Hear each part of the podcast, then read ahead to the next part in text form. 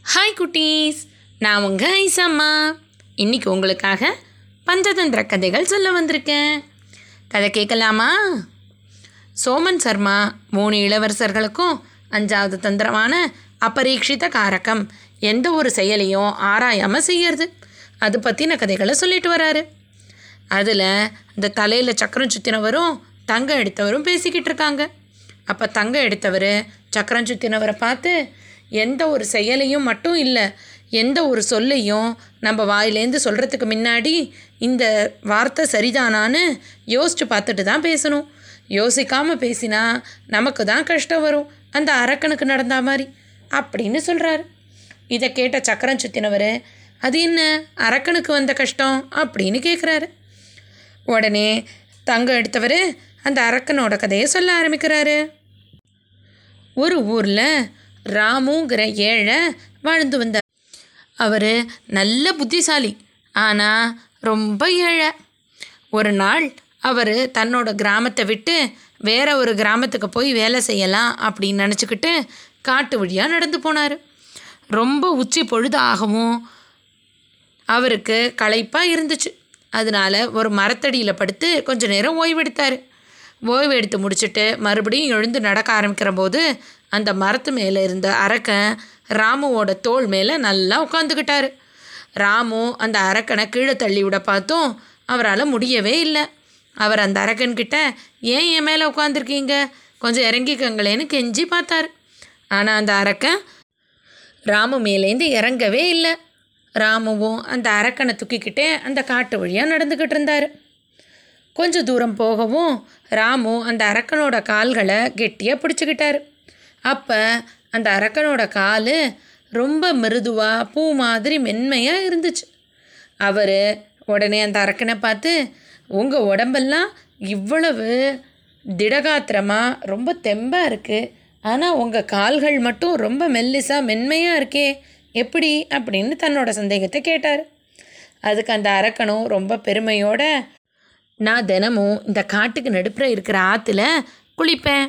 நல்லா குளித்து முடிச்சதுக்கப்புறமா நல்லா ஈரமெல்லாம் என்னோடய கால்லேருந்து காஞ்சதுக்கப்புறம் தான் நான் நடக்கவே ஆரம்பிப்பேன். அதனால தான் என்னோடய கால்கள் மட்டும் நல்ல மெருதுவாக பஞ்சு போல இருக்குது அப்படின்னு சொல்கிறாரு இதை கேட்ட ராமு ஓஹோ அப்படின்னு சொல்லிட்டு அரக்கனோட அந்த காட்டு வழியாக நடக்கிறாரு. அன்னைக்கு ராத்திரி முடிஞ்சு அடுத்த நாள் காலையிலையும் வந்துடுது. ராமுவுக்கு தோளெல்லாம் வலிக்குது அரக்கனை தூக்கிக்கிட்டு நடக்க. ஆனால் வேற வழி இல்லாமல் சுமந்துக்கிட்டே வராரு. அப்போ அந்த காட்டுக்கு நடுப்புற இருந்த குளத்துக்கிட்ட வராங்க.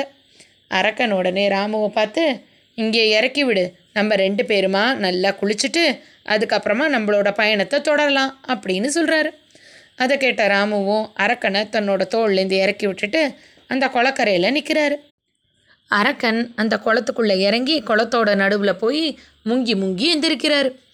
அரக்கன் முங்க ஆரம்பித்த உடனே ராமு அந்த இடத்த விட்டு வேகமாக ஓட்டம் பிடிச்சிடுறாரு. எப்படியும் அரக்கனால் ஈர கால்களோட தன்னை பிடிக்க முடியாது அப்படின்னு அவருக்கு தெரிஞ்சு போச்சு. அதனால் ராமு அந்த காட்டை விட்டு வேகமாக ஓடி போயிடுறாரு. அரக்கன் கிட்டேருந்து தப்பிச்சு தன்னோட குளியலை முடித்து கரைக்கு வந்து பார்த்த அரக்கன் ராமு எங்கன்னு தேடி தேடி பார்க்குறாரு. அப்போ தான் ராமு தூரத்தில் ஓடி போயிட்டுருக்கிறது அந்த அரக்கனுக்கு தெரியுது. ஆனால் அரக்கனோட கால்கள் இன்னும் ஈரமாக இருந்ததுனால அரக்கனால் ராமுவை பின்தொடர முடியல. அரக்கன் தன்னோட மனசில் நினச்சிக்கிட்டார்.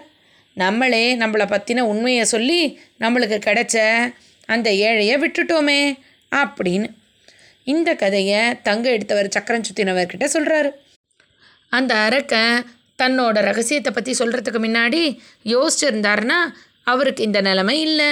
அதே மாதிரி தான் நீயும் உன்னோட அந்த கேள்வியை கேட்கறதுக்கு முன்னாடி யோசிச்சிருந்தேன்னா உனக்கும் இந்த நிலைமை இல்லை அப்படின்னு சொல்கிறாரு அதோட உன்னோட நன்மைக்காக உன் மேலே அக்கறை எடுத்துக்கிட்டு சொல்கிற நல்லவங்களோட அறிவுரைகளை நீ கடைப்பிடிச்சிக்கிட்டேன்னா நீயும் அந்த இளைஞனை மாதிரி தப்பியிருக்கலாம்.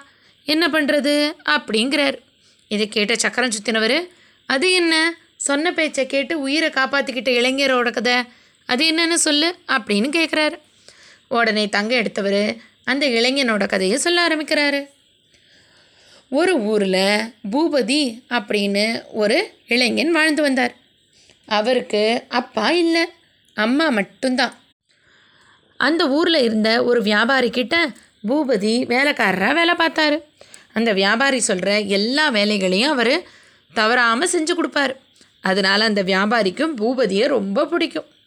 ஒரு நாள் வியாபாரி பூபதி கிட்ட சில பொற்காசுகளை கொடுத்து அடுத்த ஊரில் இருக்கிற தன்னோட நண்பர்கிட்ட கொடுத்துட்டு வர மாதிரி சொன்னார். பூபதியும் அவங்க அம்மா கிட்ட போய் வியாபாரி சொன்னதை சொல்லிட்டு அம்மா நான் காடு வழியாக பக்கத்து ஊருக்கு போயிட்டு நாளைக்கு வந்துடுறேன் அப்படின்னு சொல்கிறாரு உடனே அந்த பூபதியோட அம்மா தனியாவா போகிறப்பா யாருமே துணைக்கு இல்லையே. காட்டு வழியாக வேற போகிறேன்னு சொல்கிறியே அப்படின்னு கவலைப்படுறாங்க. அதுக்கு பூபதியும் பரவாயில்லம்மா நான் தைரியமாக போயிடுவேங்கிறாரு. இருந்தாலும் அவங்க அம்மா அவங்க தோட்டத்தில் வளர்க்குற ஒரு நண்டை எடுத்து பூபதி கிட்ட ஒரு பாத்திரத்தில் போட்டு தராங்க. இந்தாப்பா இதையும் நீ உன் கூட எடுத்துக்கிட்டு போ. உனக்கு இந்த நண்டு துணையாக வரும் அப்படின்னு சொல்கிறாங்க பூபதியும் அவங்க அம்மாவோட பேச்சை தட்டாமல் அந்த நண்டு இருந்த சட்டியையும் தூக்கிக்கிட்டு காட்டு வழியாக நடந்து போய்கிட்டு இருக்காரு. அவருக்கு மத்தியான நேரம் ஆகவும் ரொம்ப பசிக்குது. அவங்க அம்மா கொடுத்த கட்டு சோறை சாப்பிட்டுட்டு ஒரு மரத்தடியில் கொஞ்ச நேரம் ஓய்வு எடுக்கலான்னு படுத்து தூங்கிடுறாரு. அவர் நல்லா தூங்கிக்கிட்டு இருக்கிறபோது அந்த மரத்தில் இருந்த பொந்துலேருந்து ஒரு கருநாகம் வந்து பூபதியை கடிக்கிறதுக்காக பக்கத்தில் வருது. பூபதி தன்னோட கை பக்கத்தில் அவங்க அம்மா கொடுத்த நண்டை அந்த சட்டியோடு வச்சுருந்தார் இல்லையா? அந்த நண்டு ஏதோ சத்தத்தை கேட்டு அந்த சட்டிக்குள்ளேருந்து வெளியில் வந்து பார்க்குது அந்த பாம்பு பூபதி நோக்கி வர்றதை பார்த்த அந்த நண்டு வேகமாக போய் தன்னோட கொடுக்கால அந்த பாம்பை நல்லா நெசுக்கி கொண்டுடுது நல்ல உறக்கத்தில் இருந்த பூபதி கொஞ்ச நேரம் கழித்து கண்ணு முழிச்சு பார்த்தா அந்த பெரிய கருணாகத்தோட உடல் அவர் கை பக்கத்தில் இருக்குது அதை பார்த்த பூபதி ரொம்ப அதிர்ச்சி அடைஞ்சிடுறாரு. எப்படி இது நடந்ததுன்னு பார்க்குற போது தான் அந்த நண்டு தன்னோட கூர்மையான கொடுக்குகளால் அந்த பாம்பை கொண்டு இருக்குன்னு அவருக்கு தெரியுது. நம்ம அம்மா நல்லபடியாக இந்த நண்டை தனக்கு துணையாக அனுப்புனாங்கன்னு சொல்லி அம்மாவுக்கு மனசுலையே நன்றி சொல்லிட்டு அந்த நண்டுக்கும் ஒரு நன்றியை சொல்லிட்டு அதை தன்னோட மறுபடியும் அழைச்சிக்கிட்டு பக்கத்து ஊருக்கு பத்திரமா போயிடுறாரு. இந்த கதையை தங்க எடுத்தவர் சக்கரம் சுத்தினவர்கிட்ட சொல்லி இந்த மாதிரி தான் நானும் உன் மேலே அக்கறையோட வா நண்பா நம்மளுக்கு தங்கமே போதும் நம்ம போயிடலான்னு சொன்னேன். ஆனால் நீ தான் சொல் பேச்சு கேட்காம வந்து இந்த மாதிரி ஒரு ஆபத்தான இடத்துல மாட்டிக்கிட்ட அப்படின்னு சொல்கிறாரு அதுக்கப்புறம் தங்க எடுத்தவர் சக்கரம் சுத்தினவர்கிட்டேருந்து விட பெற்றுட்டு தன்னோட ஊரை நோக்கி போயிடுறாரு. இந்த கதையை ஊர் தலைவர் மணிபத்ரன் கிட்ட சொல்கிறாரு அந்த நாவிதர் அந்த சாதுவை அடித்ததுக்காக அவருக்கு ஊர் மக்கள்லாம் சேர்ந்து தண்டனையை கொடுத்துடுறாங்க. இதோட அஞ்சாவது தந்திரமான அப்பரீட்சித காரகமும் முடியுது.